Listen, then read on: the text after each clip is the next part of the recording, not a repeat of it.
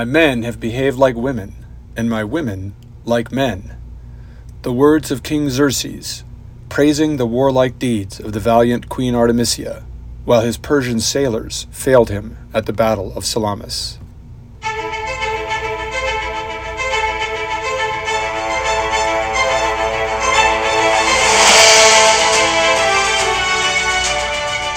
Welcome to the Western Traditions Podcast. My name is Rob Paxton, and this is the 16th episode of The Greek Sun, a series of podcasts about ancient Greek history. Right now, we are in the middle of the Persian War. The Athenians were victorious on the plain of Marathon in 490 BC, but 10 years later, at the Pass of Thermopylae, 300 Spartans and a few thousand Greek allies were defeated soundly by the Persians. The enemy army, its numbers beyond counting, subsequently passed through the Hot Gates and descended upon Greece. Now, today's episode will bring us to the sea battle at Salamis and the deliverance of the Athenian people. If you are enjoying this podcast, please visit my website at western traditions.org.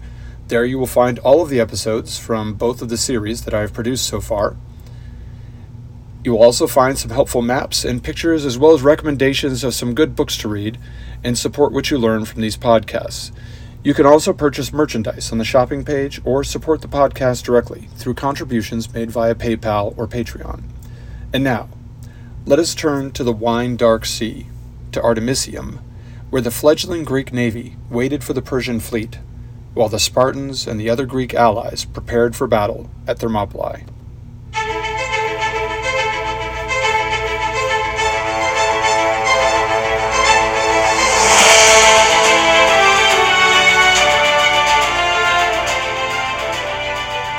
The Athenians, before this war, had not been a major sea power. In fact, it is kind of surprising that really none of the Greek cities were in any way a significant presence on the waves. Yes, absolutely, there were Greeks aboard seagoing ships, there were Greek merchants, but there was no Greek navy, no Greek fleet. For that matter, there really wasn't a Persian naval presence either. For this war, the Persians had put together a fleet, yes, but much of this was done with Phoenician and Egyptian aid. The Phoenicians were the real maritime force in the eastern Mediterranean, and farther west, really, and they were mostly merchants, though I have explained in previous episodes how those well armed sea merchants could easily turn into pirates. This seems kind of surprising, this Greek ignorance of the sea in hindsight. The Greeks, just due to the geography of their homelands, seem like natural sailors, like they should have been dominating the waters all along.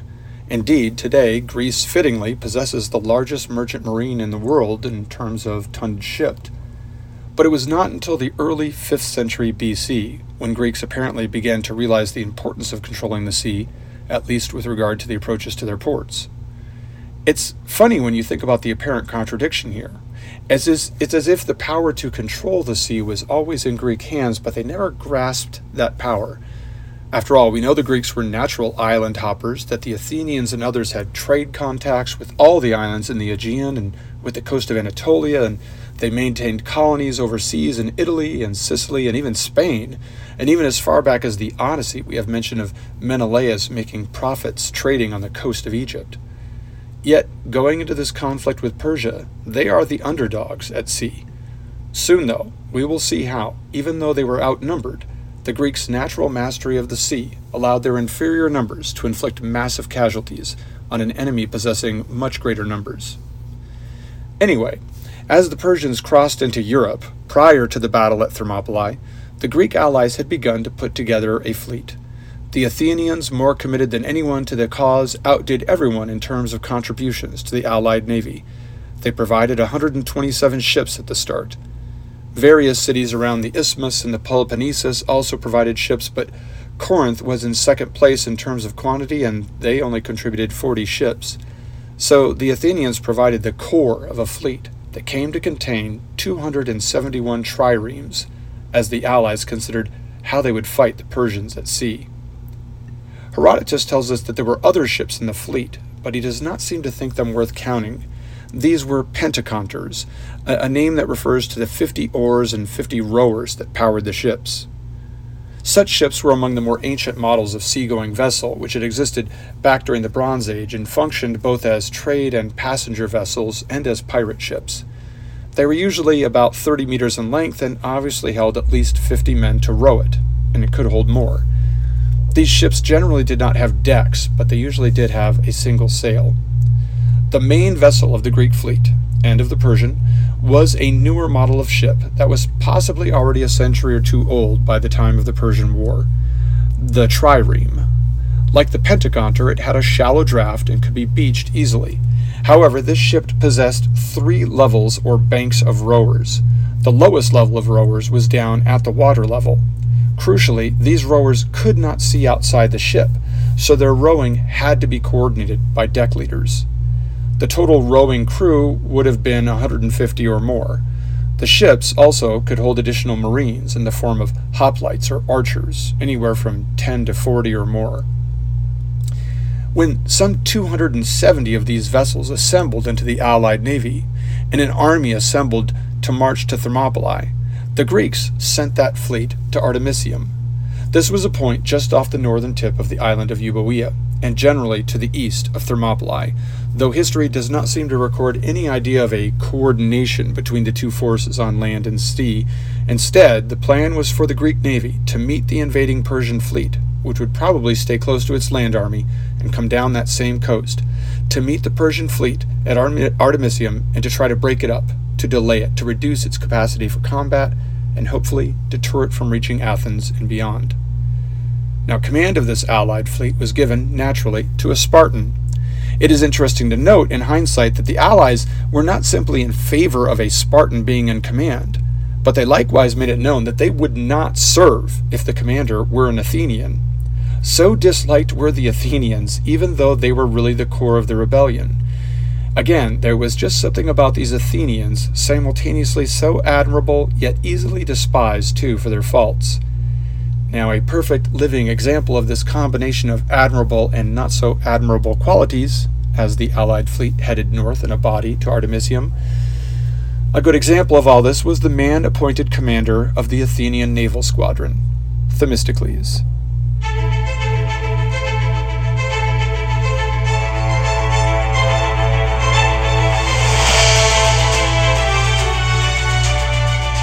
Themistocles was not a member of one of the elite families of Athens.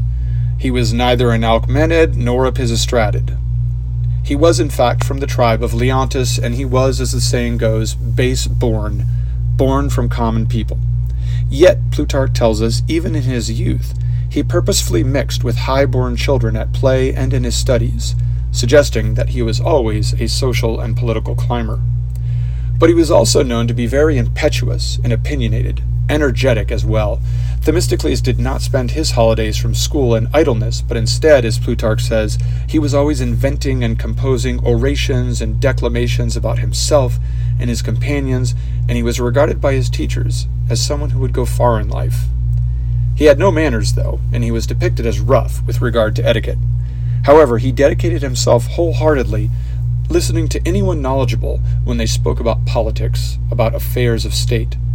When confronted about his lack of accomplishment with any musical instrument, as his higher class companions would have certainly gained knowledge and skill with these things in school, he said that he could do nothing with a small, obscure instrument.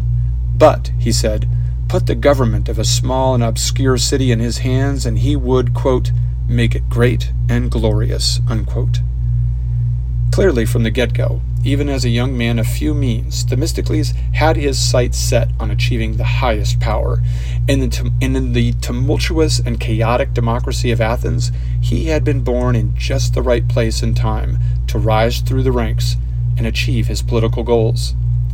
He was also known to be avaricious and always on the lookout for a way to acquire riches. Now, Themistocles was too young to fight at Marathon, but in the decade that followed, he had many sleepless nights thinking about the trophy of Miltiades. In other words, the glory and the power that the man had achieved. When some said that the battle at Marathon was truly the end of the war, he opined that it was just the beginning. He hoped so anyway, because he knew, as all politicians know, that social and political crises bring power to those who seek it. We have seen the same in the 21st century as the crises of terrorism, pandemics, and war have greatly expanded both the powers of government and the submissive obedience of citizens. So it was, then, as he became a man and was heard out in the council of the city, he lobbied to stop distributing the money earned from the silver mines at Laurium. Previously, the government had been divvying up the revenue from this mine among the citizens. Now, he had argued, let us use the money to build a fleet of 100 ships and go to war against Aegina, an island in the Saronic Gulf that controlled the local seas. The money was diverted, and the fleet was built. It was never put to use against Aegina, but it became the core of the fleet that would see battle with the Persians two years later. Indeed, Themistocles was daring in that he shifted the Athenian military focus to the sea. It might seem natural to us now in hindsight, but remember that it was Athenian hoplites, infantry, which had defeated the Persians at Marathon. The Athenians had possessed no real naval forces at the time, and the Persian fleet remained unmolested throughout that campaign. Perhaps Themistocles saw that Marathon was, for the Athenians anyway, a stroke of luck, really. He saw that his city's real hope lay seaward, on the waves, where they could jeopardize or even defeat the Persian fleet, and they could thus indirectly threaten the Persian army, which would be dependent on its fleet. Now, the failure of the expedition to Tempe, which I described in the last episode, and in which Themistocles had led a portion of the 10,000 men sent, the failure of this expedition prior to the battle at Thermopylae supported Themistocles' present argument for a focus on sea battle over land based combat. And so it was that no Athenians came to Thermopylae. Instead, they formed the core of the fleet sent to Artemisium, the fleet which would encounter, face to face, in set battle for the first time, the immense forces of King Xerxes' navy.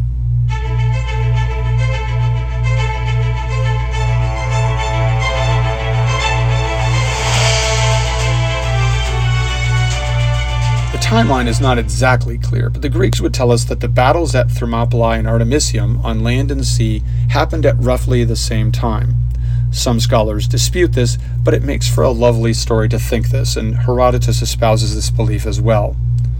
The Greeks arrived at Artemisium, and they quickly became aware of the incredible number of Persian ships just across the narrow sea passage at a place called Aphetae. The Greeks also learned that more than 200 enemy ships were now circling around to their rear to entrap them. Even the Spartan commander, given this news, was inclined to retreat. It was Themistocles who lobbied and persuaded the allies to remain and fight. He knew that Athens' future and his future probably depended on this roll of the dice, on this engagement with superior forces. And he also made a little money off this stance. The people of Euboea, the island to the south of Artemisium, they were fearful that the Greek fleet would retreat and leave them defenseless. So they paid Themistocles 30 talents of silver to convince the fleet to stay. Now, a talent was typically worth several years of a man's labor. It would be difficult to put this into financial terms meaningful today, but it should be obvious that simply being given 30 talents would be a lot like winning the lottery today. Now, perhaps the Euboeans thought that they were giving that money to the Athenians, or that it would be distributed to the fleet as a whole. Themistocles never let on about that, though. He kept most of the money and bribed Eurybiades, the Spartan commander, with just five of the talents, which he presented as his own money, as if it were out of his own pocket. Then Eurybiades sided with Themistocles in the argument, and the fleet decided to stay and fight. They sailed out in the late afternoon, brave and bold, the Greeks' much smaller fleet against the Persians, hoping to use the coming night and better tactics to inflict great injury on their enemy. The Persians, greatly outnumbering the Greeks, had no fear and also advanced, planning on encircling and completely destroying the Greek navy in one battle. Encircle them they did, but the Greeks were ready for this. At a signal, the Greek ships all formed a defensive circle, with their bows outward and their sterns pointed inward, and then the battle was on. Soon the Greeks had captured 30 Persian ships, as well as some high level commanders. As night fell, the combatants disengaged. Unknown to all of them, somewhere to the west, on land, the Spartans and others fought on at Thermopylae against the greatest odds of all. Now that night a great storm came. The Persians of the fleet present near Artemisium were dismayed by it, but their comrades in the 200 ships circling round the island of Euboea, they were devastated, literally. The small Persian task force was driven into the rocks and lost entirely. This was unknown to all as the second day of battle dawned, But as the day pa- passed, both sides, still watching the other, news reached them all of the great sinking of Persian ships. And at the same time, 53 more Greek ships arrived as reinforcements from Attica, in full view of the Persian enemy. The Greeks advanced again when it was almost evening and inflicted even more casualties on the Persians. They inflicted casualties on their fellow Ionians, too. Many Greeks had joined the Persian navy, eager to show their spirit of cooperation and just as eager to share in the spoils. All retreated to their anchorages at the end of the battle, but the Persians and their allies were once again licking their wounds and soothing their injured pride. On the third day of the engagement, fearful that Xerxes would punish them all for failure and for their lack of bravery, the Persians attacked at midday. Herodotus tells us that they appro- approached with their still much larger fleet in a half moon formation. The battle, though, was a stalemate. Both sides drew away again at its end, but the Greeks had been quite roughly handled. Many Greeks now thought that they should break their formation and retreat. Wounds and damaged ships, they, they opined, would prevent them per- from presenting a full battle ready fleet the next day. And it was on the next day that news arrived of the death of Leonidas and of the Spartans and the other Greeks at Thermopylae. This shattered the already shaky confidence of the Greeks. They immediately sailed away in order, with the Athenians bringing up the rear. But before the Athenians left, Themistocles left messages carved onto various rocks on the shore at Artemisium. The inscriptions were pleas to their fellow Ionian Greeks, those who sailed with the Persians, pleas to these fellow Greeks not to carry on the war against their brothers. Explicitly, the messages asked the Ionians to either turn against their masters or remove themselves from any combat encounter. The intent, according to Herodotus, was on its surface to convince some of these forces serving with the Persians to betray their cause and to lessen the coming blow against Athens. More subtly, though, Themistocles knew that the Persians themselves would encounter these inscriptions and, at the very least, lose trust in their Greek servants. Themistocles may not have been the first general to practice psy ops, but he is probably the first one recorded to do so. Now, the Persian fleet delayed in pursuing the Greeks. They were coordinating with Xerxes, who had just sent word of his hard fought victory at Thermopylae to his naval forces. At this time, Xerxes received into his army some Greeks who had, desert, who had deserted from Arcadia, a realm in the middle of the Peloponnesus. He sought some intelligence from them, and one of his men asked these Arcadians what the Greeks on the other side of the conflict were doing now, as the great army turned south towards them. The Arcadians told the great king that their fellow Greeks were holding the Olympic Games, contests of athleticism, in which the grand prize was an olive wreath. The Persians marveled that the Greeks would struggle so hard to win such a meager reward, all the while a massive enemy army threatened their total destruction. Wherever they went, the Persians sacked and burned opposing cities. They plundered temples, raped women, and made themselves masters of all they saw. Xerxes split the army in two. The larger portion he led through Boeotia, a little more peacefully because the Boeotians had, for the most part, submitted to him already. But they leveled cities like Thespia and Plataea, whose soldiers had fought at Thermopylae, and whose inhabitants had now fled to the Peloponnesus. The lesser force of the Persian army turned more southwesterly, charged with bloodlust, revenge, and avarice, toward the oracle at Delphi. The Greek fleet sailed south from Artemisium and rounded into the Saronic Bay and anchored mostly at Salamis, a large island just off the coast of Athens and within its territorial control. The Athenian ships themselves repaired to Athens to assist in the exodus from the city. Men, women, children, and as many belongings as they could manage all fled to different parts. Some fled to the island of Aegina, but most traveled across the bay to Troezen, a city in the Peloponnesus and the birthplace of Theseus. A significant portion, though, many of the Athenians, took the short trip across the sea passage to Salamis, which is close enough to be seen from the Athenian mainland. They were encouraged to flee, obviously, by the report that Xerxes and his army approached.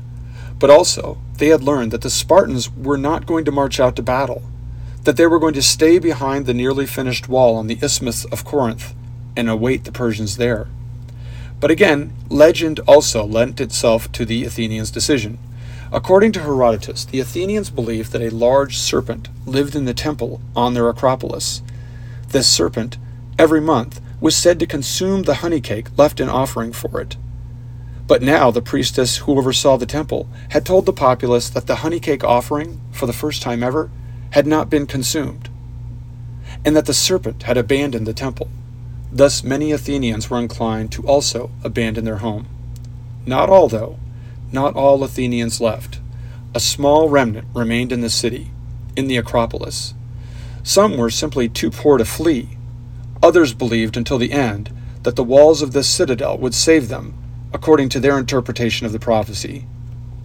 They did not. In the fourth month since their passing over into Europe, the troops of Xerxes' army entered the city. They camped upon the hill of Ares near the citadel. They besieged the Acropolis and shot burning arrows into it, setting fire to the revered wooden wall and the buildings it was meant to protect. Still, the besieged fought on, refusing to listen to the pleas of their fellow Athenians, the Pisistratid family, who cooperated with the Persians, and who begged the doomed men, women, and children in the citadel to surrender, offering them generous terms.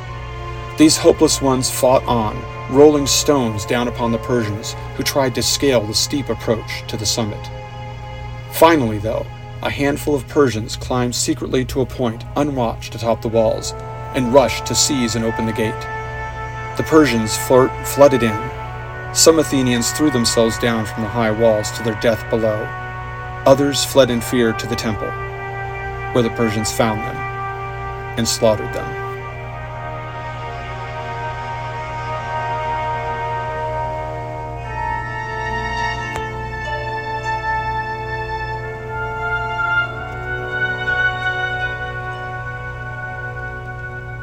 The Greek fleet gathered at Salamis and the exiles now living there could all see the city of Athens burning on the eastern horizon.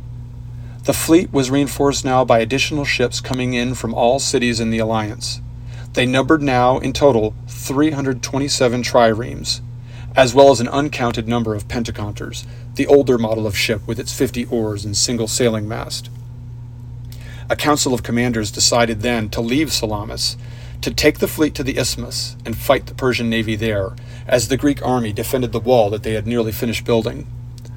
The day was already growing dark when a discouraged Themistocles met with the Spartan Eurybiades aboard his vessel. Eurybiades, remember, commanded the whole fleet. Themistocles, inspired by the remarks of a fellow sailor in the fleet, suggested to Eurybiades that the fleeing Greek ships would probably not fight at all after they left Salamis, that they would most likely scatter to their homes and leave all Greece defenseless against the sea assault. Eurybiades may not have agreed with this, but he did agree for a last minute council. Reconvened at this night council, the collected captains heard out Themistocles. These were his words At the isthmus, you will fight on an open sea, which is greatly to our disadvantage, since our ships are heavier and fewer in number than the enemy's. And furthermore, you will lose Salamis, Megara, and Aegina, even if all the rest goes well with us. The land and sea force of the Persians will advance together, and your retreat will draw them toward the Peloponnesus and bring all Greece into peril. If you do as I advise, these are the advantages which you will secure. We shall fight in a narrow sea, with few ships against many, and we shall gain a great victory, for to fight in a narrow space is favorable to us. When men counsel reasonably, reasonable success ensues. But when in their counsels they reject reason, God does not choose to follow the wanderings of human fancies. A Corinthian captain stood at this point and lambasted Themistocles as a man with no city, to whom they should not bother listening. Surely this stung in the ears of all Athenians gathered there. They were all indeed men with no city. Even as they deliberated, Athens glowed, burning on the horizon. In the end, though, Eurybiades decided to stay, probably, according to Herodotus, because Themistocles also said that the Athenians would not go to the isthmus, that they would gather their families and sail away to Italy, taking with them most of the ships and the Greeks' most capable sailors. The next morning there was an earthquake, noticeable on land and sea. In response to this omen, the Greeks prayed to all the gods and even sent a ship to the nearby isle of Aegina to retrieve idols that would bolster their worship. Those among the Persian forces had their own supernatural moment. Demaratus, exiled king of Sparta, who rode into Greece with the Persian army, noticed that a dust cloud seemed to be rising in the direction of Eleusis, the Athenians' most sacred temple and the location of the mystery rites. Demaratus's companion at that time com- commented that the dust cloud was like that rising up behind a great army of tens of thousands of soldiers. They also both heard distant singing that resonated like the mystic hymn to Dionysius. This was a hymn sung every year by the Athenians in praise of, quote, the mother and the daughter, unquote, according to Herodotus. The dust cloud rose into the air and billowed through the skies in the direction of the Greek fleet at Salamis. The watching Greeks took it as a portent of doom for Xerxes and victory for the Greeks. In the meantime, the Persian fleet finally arrived, taking station at Phalerum, not far from the Piraeus, the port of Athens.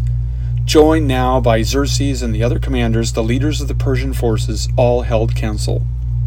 Here in the text, Herodotus gives great room to a speech made by one Artemisia, queen over various cities and islands on or near the coast of Anatolia, among them Halicarnassus, Herodotus's hometown. Artemisia had come to power essentially as a regent when her husband the king died and left behind a son too young to wield power. In her speech, Artemisia first recounts her own valor in recent battles, perhaps in order to garner respect for what she is about to say. Here is an excerpt Spare your ships and do not risk a battle. These people are as superior to yours in seamanship as men are to women. Are you not already master of Athens? Is not Greece subject to you? The Greeks cannot hold out against you very long. Essentially, Artemisia espouses what will be in hindsight clearly the best route for the Persians to simply wait out the Greeks and let internal divisions and lack of dis- supplies destroy them. Xerxes appreciated her wisdom, but he ultimately agreed with the greater number of commanders that they must attack as soon as possible.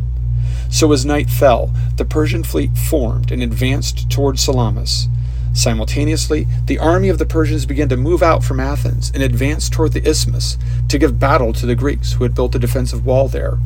Again, men throughout the Greek forces, especially those from the Peloponnesus, those in the fleet, began to mutter and grumble about staying in so forward a position just to defend a landless people. And now Themistocles, who feared that the Peloponnesians would convince the fleet to sail away or to scatter, did something unexpected. Something that will remain controversial for all of history, but something that was also very characteristic of the man. That night, Themistocles sent one of his own slaves on board a merchant ship to the Persians. The slave was brought before the leaders of the Persian fleet and told them that Themistocles was secretly on the side of the Persians that he was an admirer of Xerxes, and that he wished the Persians to be victorious. Furthermore, he warned that the Greeks were about to escape, and that they were greatly divided over the matter, and that if the Persians acted quickly, they could trap and destroy the Greek fleet at Salamis once and for all. Then the slave departed the way he had come. The Persians acted on this news immediately. In the darkness, they moved their ships to block the southern exit from the Bay of Eleusis, the body of water where the Greek fleet lay anchored between Athens and Salamis. To the west, they sent an Egyptian squadron to block the western exit from the same bay. They also landed a body of infantry on the islet of Psyttaleia, near the Piraeus, to further aid the fleet in trapping the Greeks. Unknowing of these developments, the Greek commanders continued in strife amongst themselves, undecided still about what to do.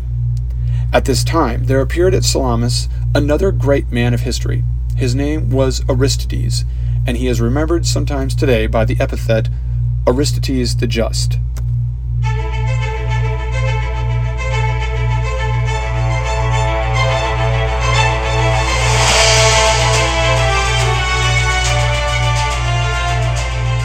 Plutarch, rather than Herodotus, provides us with some details about this Aristides. He was from the tribe Antiochis, another of the ten tribes of Athens. There is division over whether he was born into one of the poorer or wealthier families of that tribe but it is known that, as a young man, he had been a friend of Cleisthenes, the Alcmenid tyrant who had guided Athens through some of its stormiest political years at the end of the 6th century BC. But also it was known that Aristides had been an adversary of Themistocles all his life. Now, there are semi legendary stories about the two men being in contention even as young boys, but Themistocles and Aristides were definitely political foes.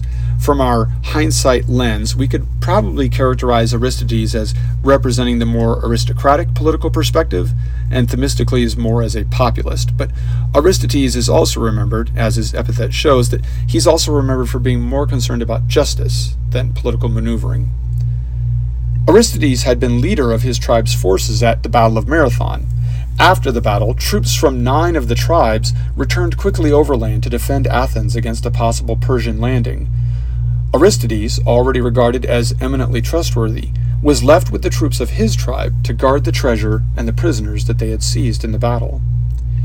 In the years after that battle, Aristides was active in Athenian politics, just as Themistocles was, and he was usually they were in opposition to each other. In fact, in the year 482, Aristides opposed the diversion of funds from the silver mines at Laurium. Recall that Themistocles wanted to use the profits from the mine to build a fleet. Aristides had opposed this move, even though it was eventually successful, and this earned him such en- enmity from the men on the other side of the political aisle that they banished him. Now, the proper term for this form of exile in Athens was ostracism. We have acquired this term in English from the Greek word ostrakon, which meant a pottery shard. When the members of the Athenian assembly got their blood up and wanted to banish someone from their city, they wrote the name of the man to be banished on these shards and turned them in as votes. As in most any democracy, a majority of the votes possible would win the case, and thus a man would become ostracized. After the vote, he was forced to leave the city, sometimes for five or ten years, but it could be longer. However, once the army of Xerxes had defeated the Spartans and the other Greeks at Thermopylae, and the fleet had returned home, the Athenians had wisely cancelled many of these ostracisms. They didn't want to encourage all those exiles to join the Persians. This had already happened to some extent, as I have already mentioned the family of the Pisistratids as among the many Persian sympathizers in Greece. At this moment, though, when the fate of the nation hung in the balance, and only the questionably patriotic Themistocles seemed to be lobbying for the tactical advantage at Salamis. Just then Aristides arrived amid the discord. He went straight to Themistocles and spoke with him in private. Themistocles, let us lay aside our vain and childish contention. Let us vie for the preservation of Greece, you in the ruling and the commanding, and I in the subservient and advising part. So Aristides submitted to Themistocles' leadership, knowing that this was the best man for the moment, even if he had disagreed with him in so many things before. Aristides put Greece before his politics. Aristides then revealed to his nemesis that he had only just managed to make it through to the fleet because the Persians had sealed off all the exits to the bay. The Greek fleet, he told Themistocles, was surrounded. Aristides urged his personal enemy to tell this to the gathered commanders. Themistocles confessed to his own part in this development, but he deferred to Aristides, assuming that they would all believe this news better from the lips of one known for his integrity. So the two former enemies then became allies during the subsequent council of ships' captains. Many leaders were unhappy with the way the things had played out, but there was now no other decision to make. They were surrounded. The allies were now truly united and forced to act in unison if any of them wanted to survive. In the last hours, some semblance of hope arrived as well. Two Greek ships deserted from the Persian armada and came over to the Allies, bringing with them some valuable intelligence about the enemy. With these two, the Greeks now counted 380 triremes for the upcoming battle. The fate of Greece would be decided when morning broke.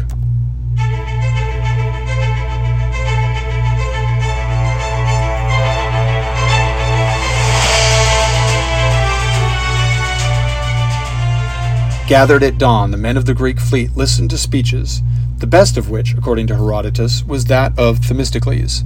He compared and contrasted all that was noble and all that was base, and he urged his comrades to choose always the noblest actions.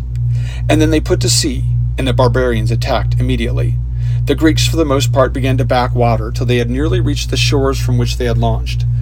One story about the battle tells us that a phantom woman, curiously not identified with any particular goddess of the Greeks, just some phantom woman, appeared to Greeks on every ship and chided them for retreating from battle. an Athenian ship finally ventured forth and gave battle. The other Greeks followed in support, and the naval engagement quickly descended into the chaos of general combat. The barbarians, as Herodotus calls them, were noticeably confused. The Greeks, according to this same historian, fought in order in an organized fashion. Presumably, he means by this the use of signals or some central command. The Persians, they fought without a plan. This is another theme that we will see repeated throughout military history, from this point until the present day. Small, organized, and disciplined forces generally overperform when facing large, unorganized forces. And Near Eastern empires, like the Persian Empire, tended to rely on very large but very conglomerate land forces.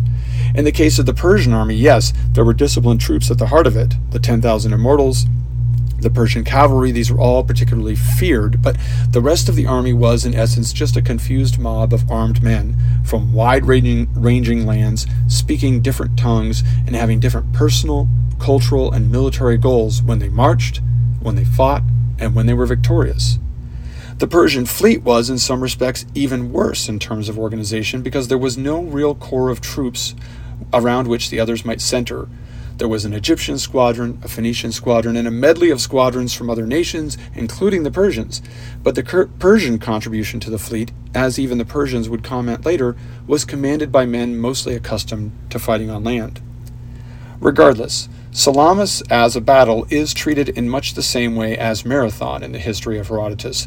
There is much build up to the actual event, but the battle is over in a handful of paragraphs. Herodotus notes that Queen Artemisia, seeing quickly that the Greeks were about to rout the Persians, turned and fled, her departure so violent that her ship sunk another ship from the same Persian fleet while making her way to safety. The Persian casualties were great, and although Herodotus does not give us numbers here, he does mention that another of Xerxes' brothers, one of the fleet commanders, was killed in the battle. Also, Aristides, the political opponent of Themistocles, landed a force on the small island which the Persians had fortified and slew every man there, though Plutarch states that Aristides actually spared the more important Persians as valuable prisoners. As the defeat became obvious, the ships of the Persian fleet, one by one, began to turn away and flee. Many were caught by the Greek squadron from the island of Aegina, which had been placed to attack any fleeing ships and thus multiply the destruction inflicted. The sailors from these ships inflicted higher casualties than any other squadron, though the Athenians held a strong second place to them in terms of aggression and effectiveness in the battle. The narrative paints a picture of the many Persian shipwrecks, their debris floating away over the waves and beaching on the shores of Attica. Remember, though, that the Persians were still victorious on land and in possession of Athens. Now, without giving us a timeline, Herodotus states that Xerxes immediately intended to flee, but wanted to deceive the Greeks at first, and so began building a mound to cross the channel from Athens to Salamis. The idea here is one that we will see other times also in ancient warfare, in which an army on the mainland attacks a nearby island by pushing earth and timber and stone into the sea and literally building a, a road, a land bridge to the island. It's an incredible feat, but these ancient armies did accomplish it more than once. It was only a head fake, though, this time. Soon the Persian troops abandoned the project and began marching away. The navy had already dispersed. Xerxes was terrified that the victorious Greeks would attack his bridges at the Hellespont, what we call the Dardanelles Strait today, and trap his massive land army in Europe. There was much discussion in the Persian high command about what to do next. In the end, Xerxes agreed with Mardonius, and he left that general in charge of 300,000 of the best troops from the Persian army to act as a garrison in Europe, while the remnants of the army and the navy refer- returned to safety in Asia as quickly as possible. Meanwhile, the Greeks had to deal with the consequences of victory and its opportunities. Initially, Themistocles argued that they should sail to the Hellespont immediately and destroy the king's bridge, trap the Persian army, and destroy it. I suppose they could have counted on starvation and internal divisions to do most of the work. But others in council convinced Themistocles that it would not be a good idea to trap such a large body of foreign troops in Europe and make them desperate. This quintessential Athenian finally agreed to that plan, but he also sent another private messenger to Xerxes, explaining that it was his, Themistocles' idea to allow the Persians to escape. Themistocles, you see, had his eye on the future like any Athenian politician, he was subject to the possibility of exile at any time that the political winds turned against him. Aristides, for example, had only just returned from his own exile. Themistocles planned ahead, hoping to prepare a place for himself in the Persian court should the Athenians tire of him in the future. As it turned out, he would someday need this refuge in Persia. Not now, though. Now, Themistocles was triumphant. Having decided not to pursue the Persians, the Greeks now attacked the island of Andros, which had failed to pay a certain sum of money in support of the war effort. While the Greeks besieged the city of that island, Themistocles sent threatening messages to various other islands, promising that his army would visit them soon unless they paid. So Themistocles turned military victory into personal financial gain in the aftermath of the battle at Salamis.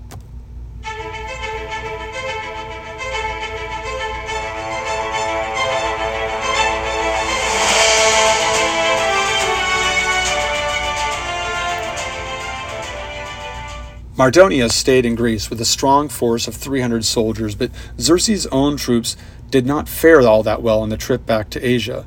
Many starved, traveling back through land already looted for provisions on their way into the country.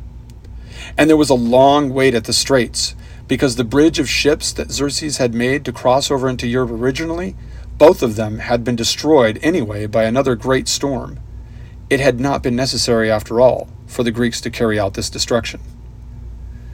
The fleet slowly ferried the Persian army across to Anatolia, where many of the men, who had nearly starved already, ended up overfeeding on the fresh supplies waiting for them there, and they died anyway.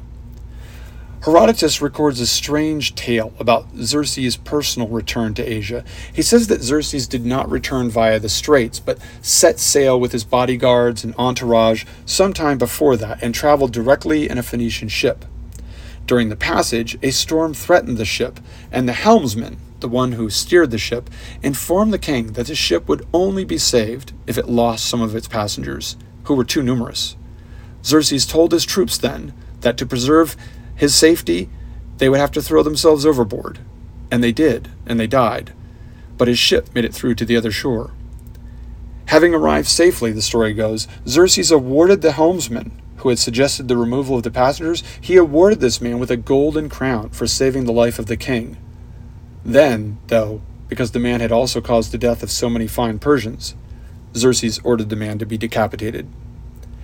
An interesting story, not too valuable in terms of real historical value, but perhaps its preservation shows us just how the Greeks thought of the Persians and their culture. Anyway, the Greek siege at the island of Andros ultimately failed, but the fleet moved on to the Isle of Carystus and laid waste to it, and then returned to Salamis to divide up the combined booty from their victories over the Persians and the islanders. Themistocles and Eurybiades the Spartan were among the most highly acclaimed and rewarded troops. Themistocles made a point of traveling to Sparta with Eurybiades afterward, especially so that he might receive an additional prize. The Spartans gave Themistocles a beautiful new chariot, and 300 Spartan knights escorted him as an honor guard to their border. It was the one and only time that the Spartans gave such an honor to a stranger, as they called all foreigners, even their fellow Greeks. But perhaps they were eager to see him go. Now, you may have noticed that I skipped over one detail, left one event unexplained. Do you recall how Xerxes, before attacking Athens, had split his army in two and sent the lesser body to sack the oracle at Delphi? Well, the Delphians were aware of the army approaching, and all the inhabitants of the area fled into hiding except for some sixty men, according to Herodotus, and the prophet of the, of the temple, whose name was Aceratus. All these remained at the oracle. The prophet, as the Persians grew near, noticed that sacred armor from the inner confines of the temple armor which it was forbidden for anyone to touch. This armor now lay inexplicably on the ground in front of the temple. And as the Persians entered the environs and reached the temple of Athena, a sudden thunderstorm burst overhead, sundering two great ridges from the nearby Mount Parnassus, and the subsequent avalanche of stone and earth killed many of these troops. At the same time, an unexplained war cry came forth from the temple. The frightened Persians fled in response, and the Delphians, who had hidden themselves, now emerged and attacked the fleeing troops, as did, according to legend, two giant armed men, the ghosts of ancient local heroes who materialized and led the Greeks in the rout. The Greeks were victorious, all around, but by no means free. A huge, capable army remained in Boeotia to the north, where Mardonius had rallied the Persian forces. It would take another battle, a face to face confrontation with that army, to finally remove the Persian menace from the Greek homeland. I will tell of that final chap- chapter in the struggle for Greek freedom in the next episode.